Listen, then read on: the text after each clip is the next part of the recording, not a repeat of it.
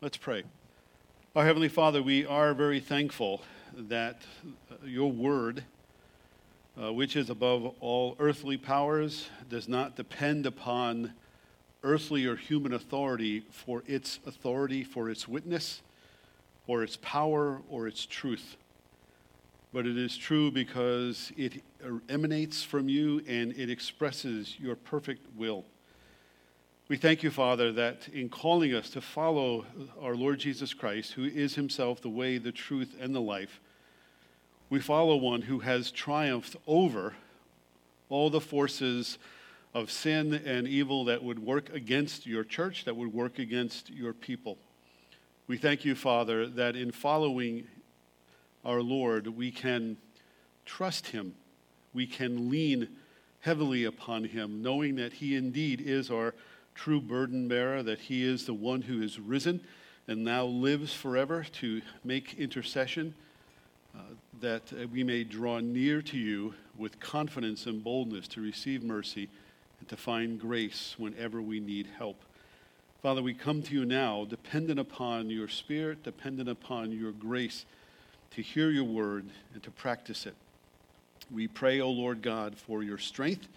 We pray for wisdom. We pray for compassion.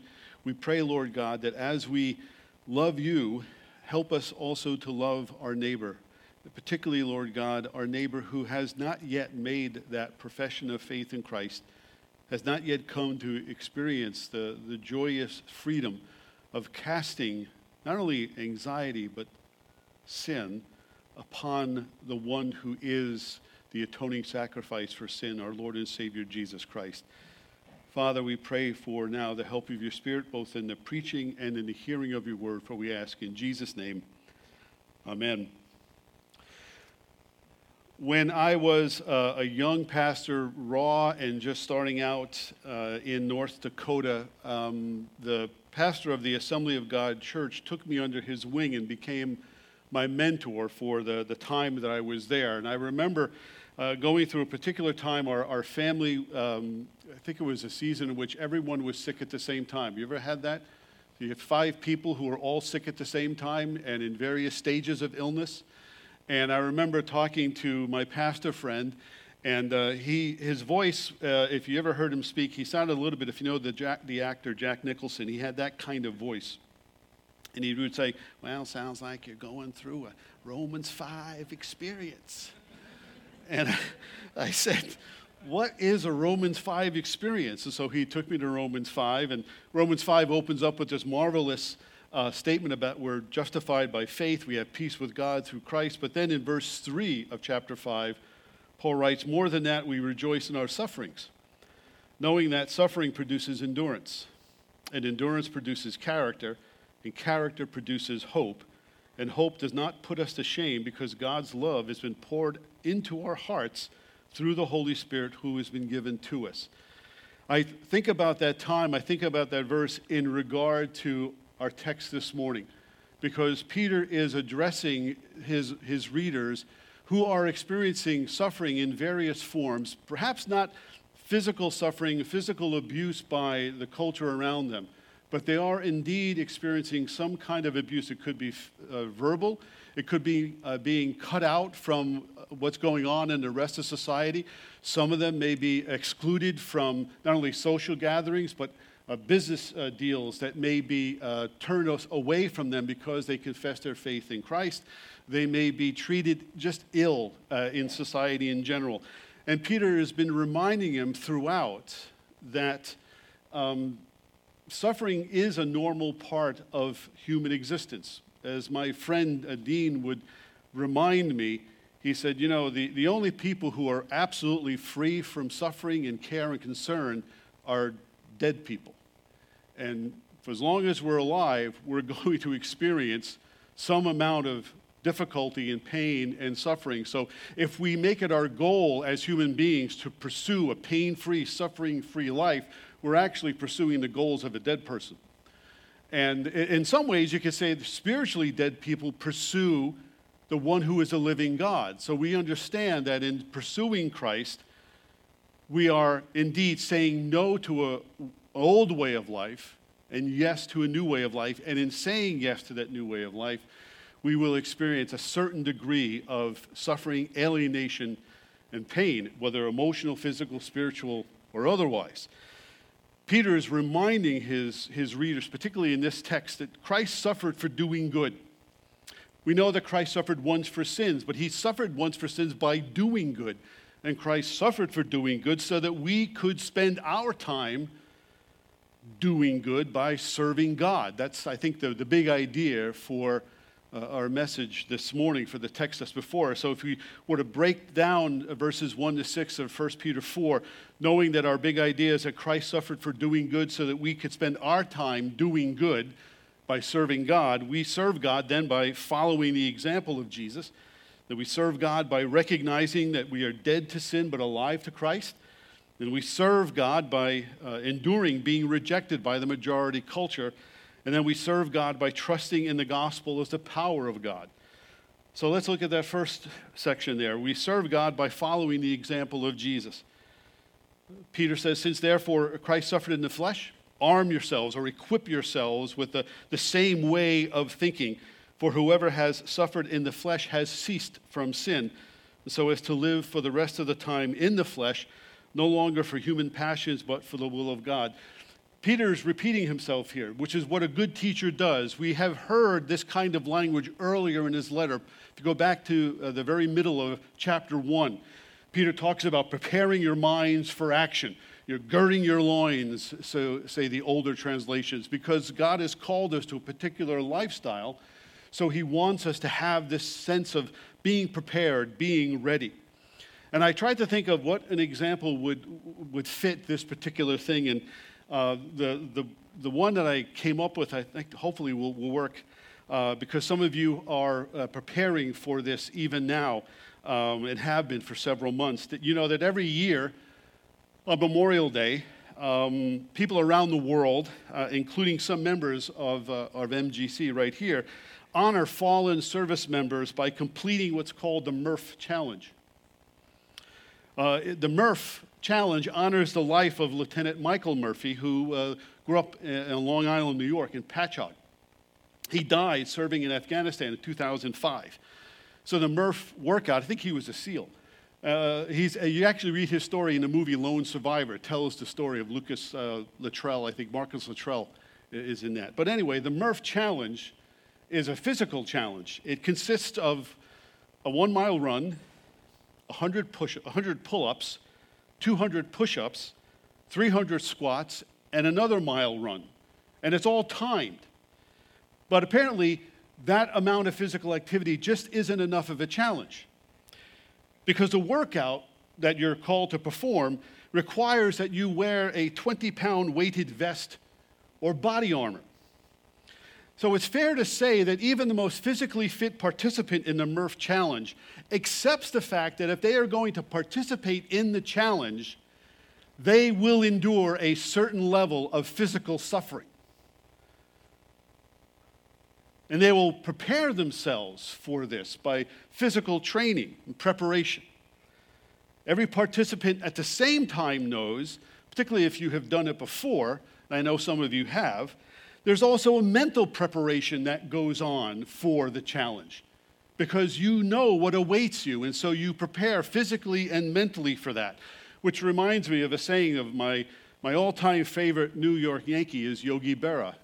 And Yogi Berra played baseball in the 40s and the 50s and into the 60s, and he was famous for saying things that didn't quite make sense, but when you looked at them from a certain angle, did. Yogi was asked one time what instructions, what advice he would give to young baseball players coming up, particularly those who wanted to hit well. And Yogi, in a true Yogi fashion, said, I just tell them that 90% of this game is half mental. In the same way, 90% of the Murph Challenge is half mental. Because physical fitness without mental toughness, the resolve to press on while every cell in your body is screaming at you to quit, that separates those who complete the challenge from those who stop midway through. I think you can apply the same principle to following Christ. we can say something like this, that spiritual fitness without mental toughness, without the resolve to press on when every cell in your body, including the culture around you, is screaming at you to quit, separates those who continue to follow Christ and those who turn aside. Realizing, of course, that we have, as believers, a power residing within us through the presence of God, the Holy Spirit, that enables us to be armed, to be equipped, to be prepared, both spiritually and mentally, for the challenge that awaits us in following Christ. So just as every participant in a Murph Challenge can expect then to experience a certain level of physical and emotional and even probably spiritual pain, they remember that 90% of the exercise is half mental. And inasmuch as following Jesus requires that certain level of physical preparedness, mental preparedness, spiritual preparedness, by means of a confession of faith in Christ and in following Jesus by baptism, it also requires the resolve to press on. When every cell in our body, when everything in culture is screaming at us to quit, we remember the one who bore our sins to Calvary, who bore a cross after being scourged and brutalized all night. Peter knows the pain of suffering for following Christ. He knows that emotional pain. He knows the spiritual pain. Remember, this is the one who, through a fear-induced weakness, denied knowing Jesus, yet, despite his denial, Christ forgave him. So whatever suffering we endure for Christ and for his sake, understand, says Peter, that Jesus has already endured it for our sake. That's where we draw the resolve. The Spirit brings that to mind. So when Christ suffered once for sins, he suffered spiritually, he suffered physically, he suffered emotionally and mentally. His suffering then empowers us to follow him, even when doing so results in suffering on his account. This is what Peter wants his readers to know ahead of time, that if you experience isolation at work, if you experience alienation even from your own family or from friends who no longer follow along with you because you have chosen by faith in Christ to separate yourselves from behaviors that you used to participate in, but now no longer do because you answer to a higher calling and you follow a higher standard. Understand, says Peter, it is normal for you to experience those things. You have done nothing wrong. In fact, it's a great sign that you're doing something right by being obedient to God and following Christ. You are designed by Christ as you follow him, says Peter, to go against the current of our contemporary culture, because it's always going to be that way. That just as Jesus suffered in the flesh for doing good, so will we, and we must prepare ourselves so that whatever form that suffering takes, we think always, we're going to be dragged out physically and suffer some physical harm, but there's also the sense in which when you try to have a conversation with someone, particularly now in this highly charged political climate in which we live, it's very difficult to have a calm, if you will, objective conversation about issues of gender, about issues regarding sexuality, issues regarding abortion, what's your stance with regard to any social agenda that is being discussed. It's not even that you can't discuss it, but you're told you can't even think that way. And so Peter says, be prepared for that. Understand that that is what is going to happen when you commit to following Christ. So pray for ways to be able to have those conversations. Pray for ways to be able to withstand being cut out, even maybe let go from your job because you refuse to follow a particular standard that goes against what the Bible says is true and right and good and just and holy. He wants us to arm ourselves, to prepare our minds for action. We do that through Bible study. We do that through prayer. We do that through fellowship with one another. We do that through asking others to pray for us as well.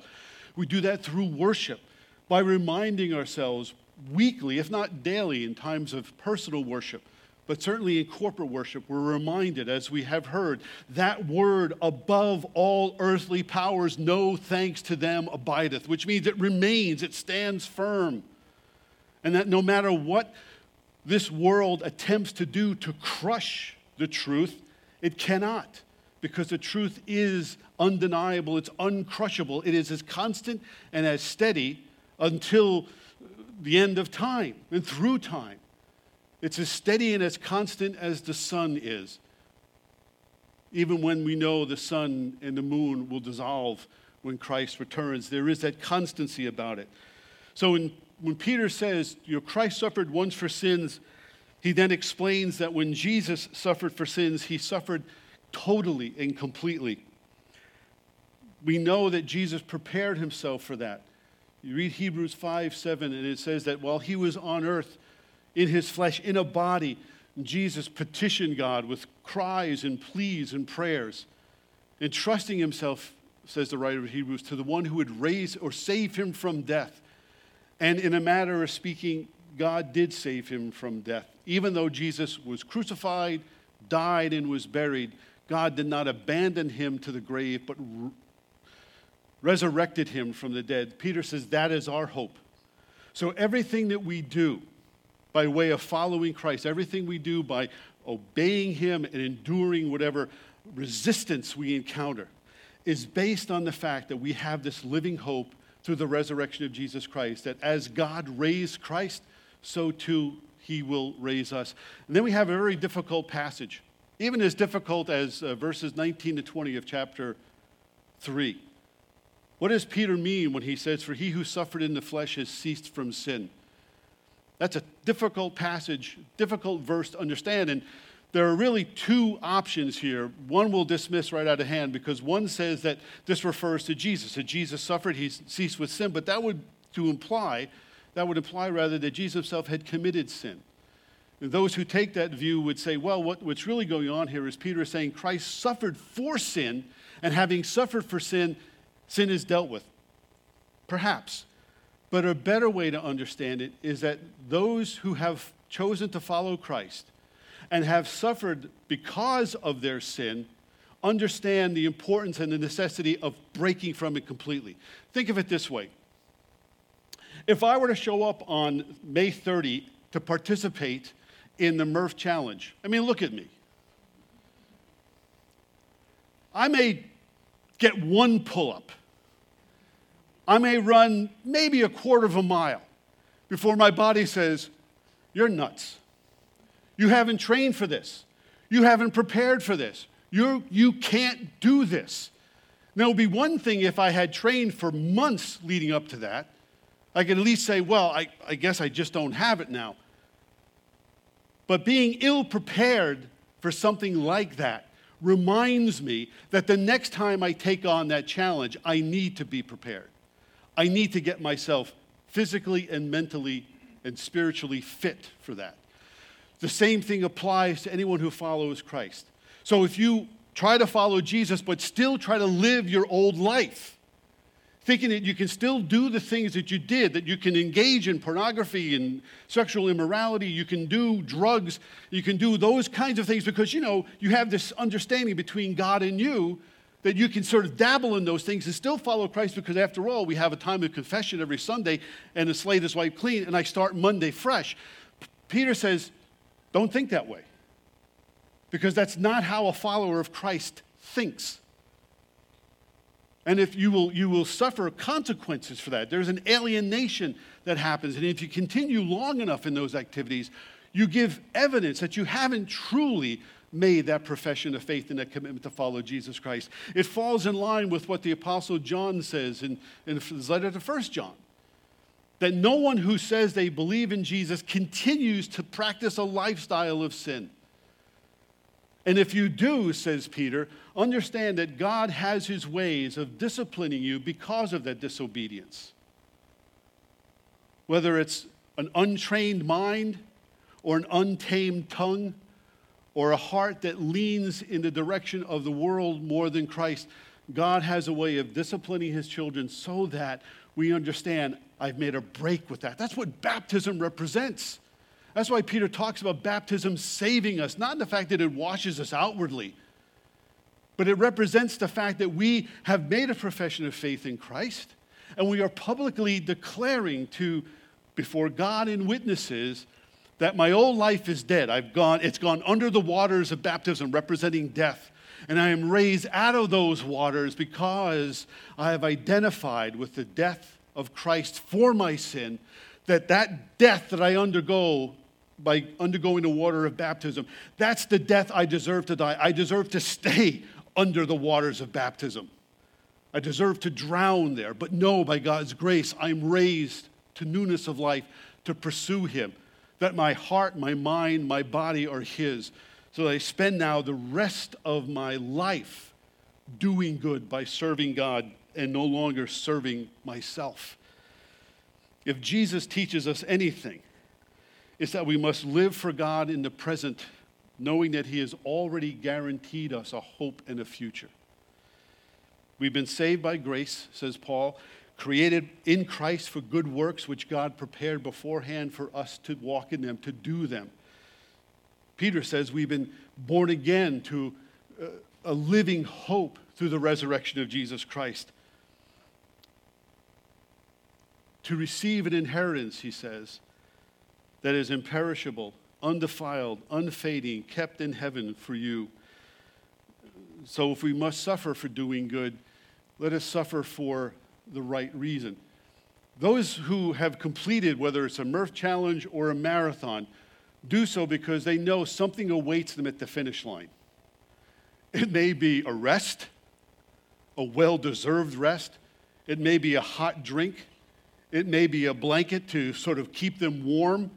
It may be the embrace of loved ones and family who have cheered them on the entire way. But they are running not only for the sense of personal satisfaction, but for the fact of being welcomed by those who have cheered them on.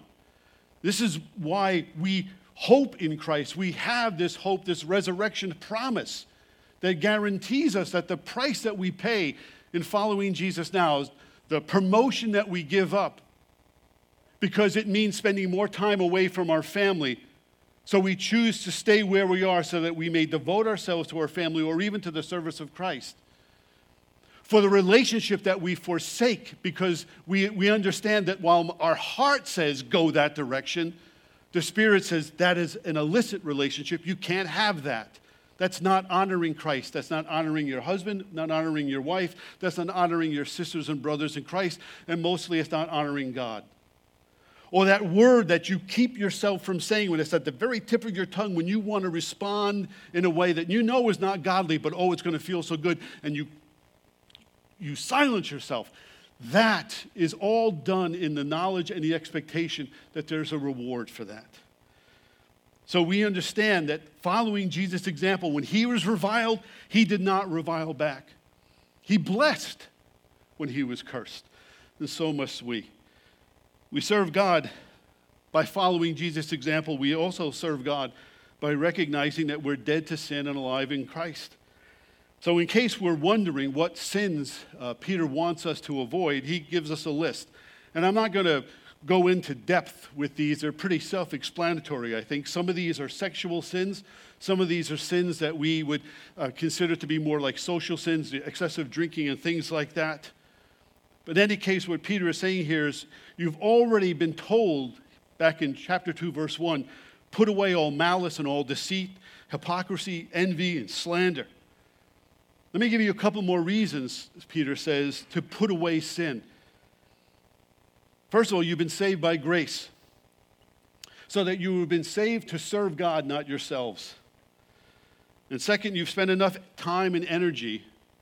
You've wasted enough time and energy doing things that lead nowhere. Paul says this eloquently in Romans. He says, in Romans 6, he says, what did you get for all of that you participated in your life before Christ? What were the wages that you were earning when you lived a life apart from trusting Christ and following him? Paul says, let me tell you, your wages, death. That's the payoff for a lifestyle that engages in these kinds of activities. That's the payoff. That's what you get. I remember years ago there was an old song, I think Johnny Cash used to sing it, probably, I'm dating myself, bear with me. But I think the song was called Sunday Morning Coming Down. And the song was about, it was written by Chris Christopherson, who I think was heavily into drugs at the time. And the song starts out with Johnny Cash singing about the fact that he wakes up on a Sunday morning after spending all night drinking. And he hears the church bells. And he rummages through his clothes, he says, to put on my cleanest, dirty shirt. That's the life Peter's describing. That you could spend all of that time doing all of that nonsense. And you can hear the church bells ringing. But when you look to dress yourself, you're dressing yourself in your cleanest, dirty shirt. When Peter says you can be, because you already have been dressed in the pure and brilliant righteousness of Christ. More than that, he says, not only do you wear that righteousness outwardly, but you bear that righteousness inwardly through the presence of his Holy Spirit. So why do that stuff that leads to nowhere? It's a dead end. Remember years ago, again, another movie comes to mind. I'm dating myself. It was about Jaime Escalante, who taught a bunch of high school students in East Los Angeles to do calculus so they could do well in the AP. I can't remember the name offhand. It'll come to me. But he's in a car with one of his students who wants to drop out of the class. And Jaime is in his passenger seat, and he's giving directions as the student is driving, and he's rapid-fire directions. Go left, go right, go left, go right. And this kid's getting real nervous, and finally, he just comes to a dead end. And he says, teacher, there's a dead end. And Jaime says, exactly. That's where you're headed, a dead end, if you drop out of my class. That's what Jesus says. You want to go your own way? You want to engage in this kind of foolishness and nonsense? Go ahead.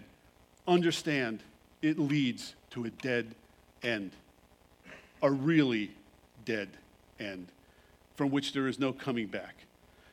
I offer you life. I offer you abundant life. I offer you everlasting life. Follow me.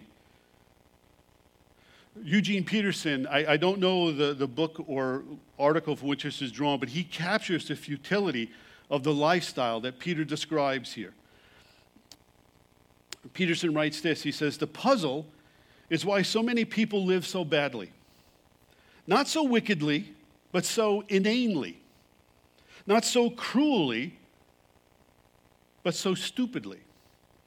There's little to admire and less to imitate in the people who are prominent in our culture. We have celebrities, not saints.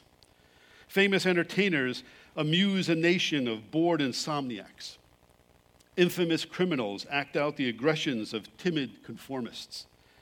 Petulant and spoiled athletes play games vicariously for lazy and apathetic spectators. Aimless and bored, people amuse themselves with trivia and trash.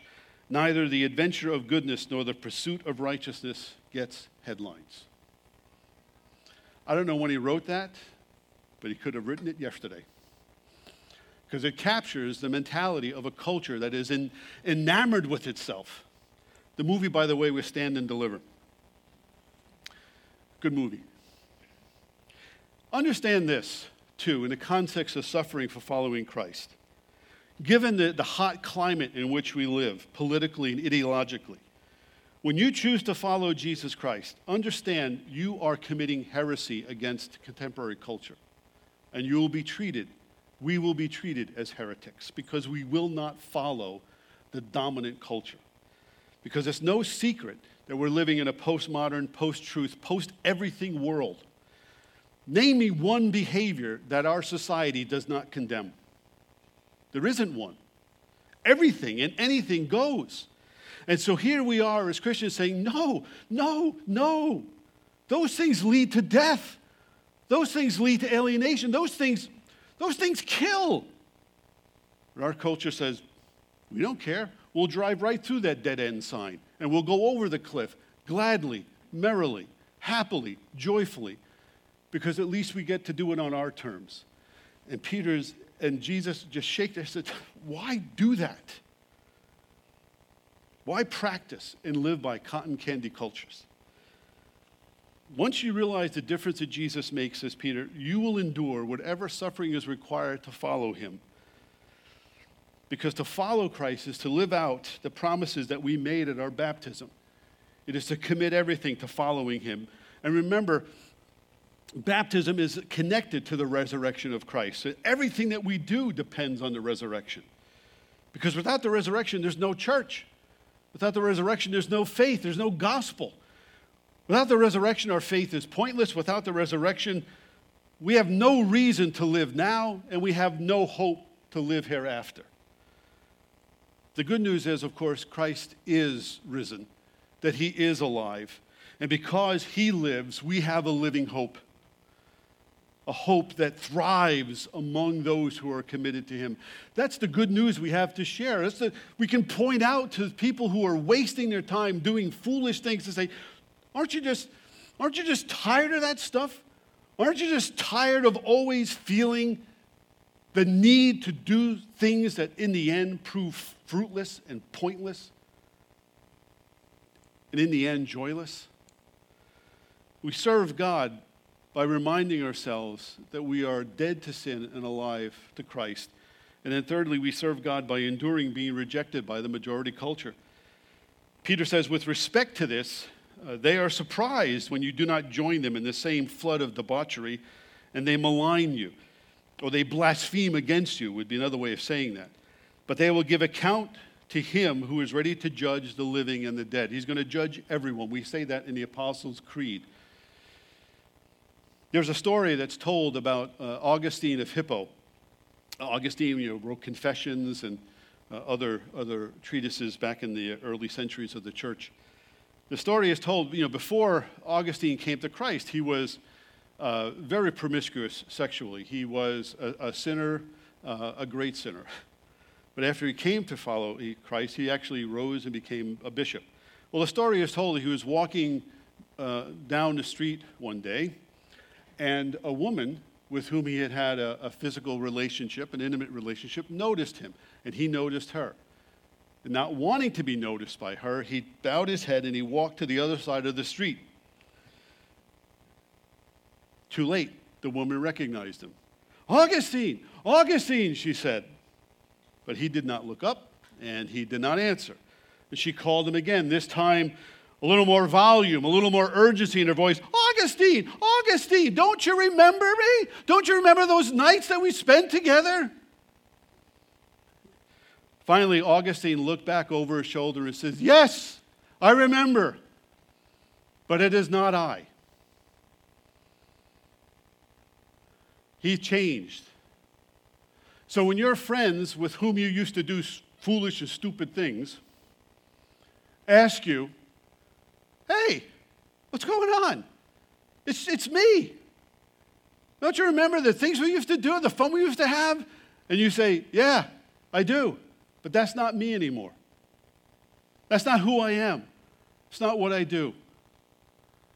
I've chosen a new path, a new life, or rather someone greater, more holy than I, has chosen for me a new and better and more fruitful and satisfying life. His name is Jesus. I'd like to introduce you to him." There's a sense in which the culture around us is not going to take kindly when we choose to follow Christ, even if we say as little as possible about it. There is an inherent hostility toward those who try to live a holy life. Even the mere suggestion that there is an alternative to the lifestyle that is chosen by most of our culture, they will cancel you with malice and with a certain amount of pleasure. Just watch the news. What happened to Riley Gaines at the University of San Francisco State University is not unusual. Not just merely to discuss the issue is a threat. And soon, perhaps, maybe even to think outwardly or differently will be a threat. There is a challenge that we face as believers. They will even hurl at you the famous epithet, "Well, you're religious, I'm spiritual."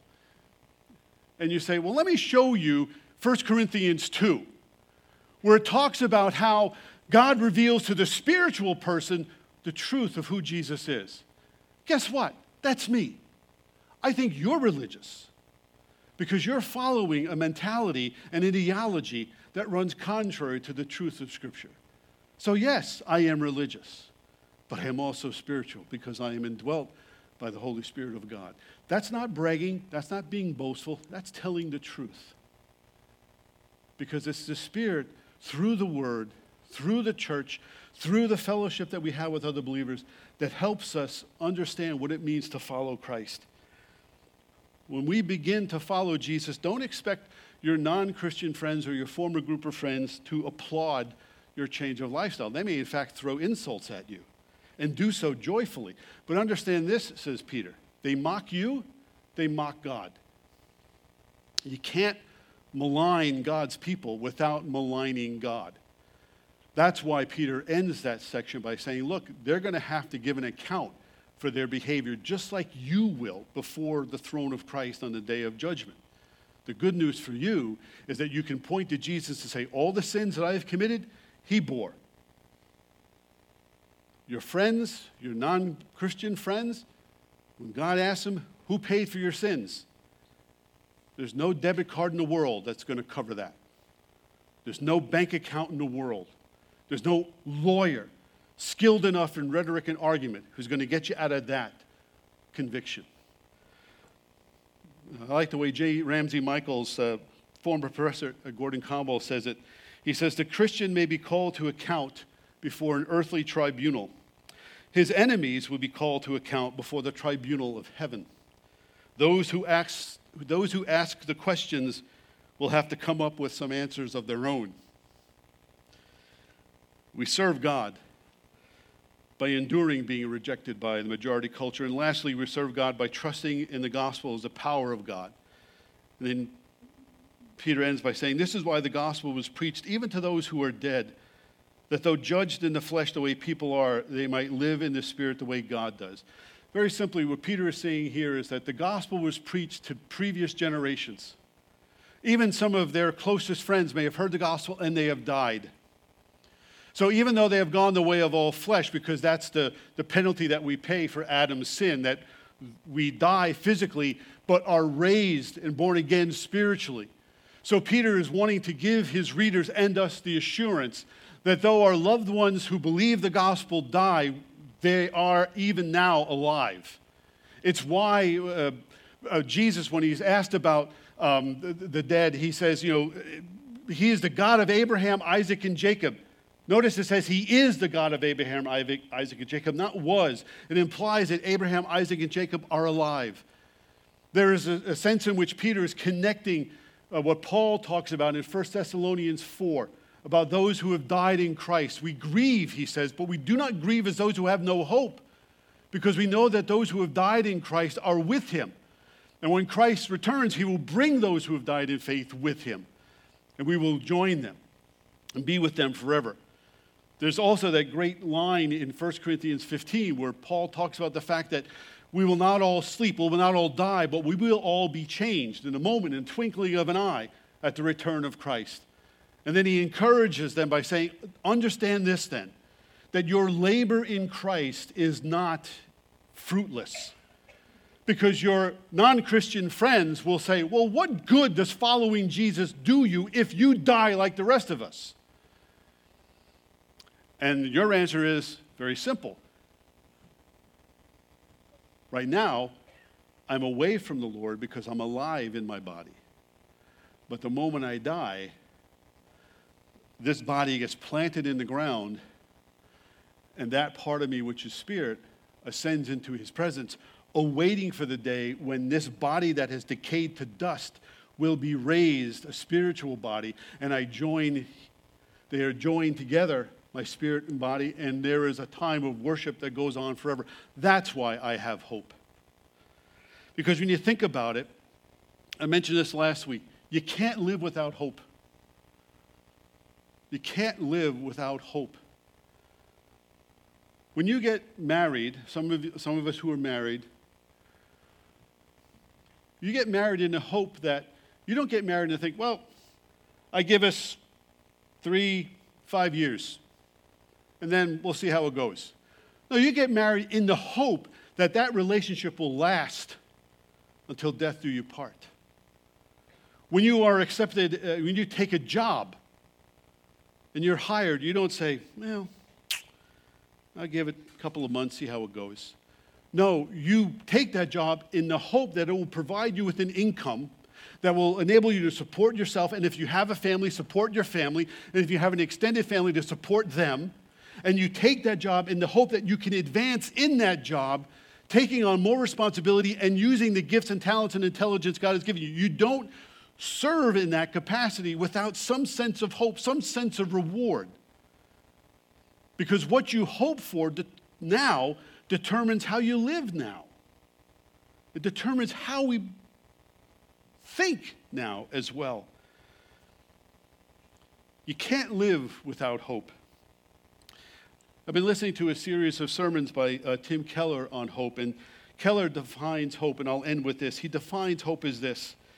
He says, hope is a life-shaping certainty of something that hasn't happened yet, but you know will.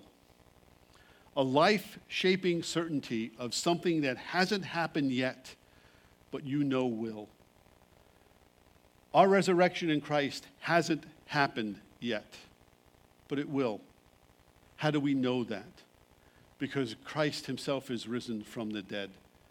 Because as Christ suffered for our sins and was raised from the dead, so we who suffer for our faith in him will now also be raised with him.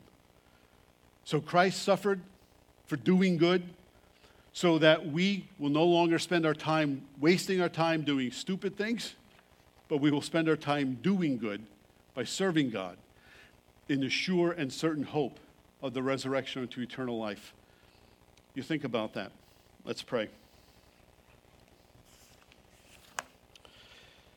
Our Heavenly Father, we thank you for challenging us and then setting before us Christ as our pace setter, the one who indeed has gone before us. And so we ask for the help of your Spirit to help us fix our eyes on Christ, who is the author and the finisher of our faith, who for the joy that was set before him endured the cross, scorning its shame, because he knew, O Lord God, what awaited him in your presence. And so may we, Lord God, with similar endurance, put our trust and hope in you. This we ask in Jesus' name. Amen.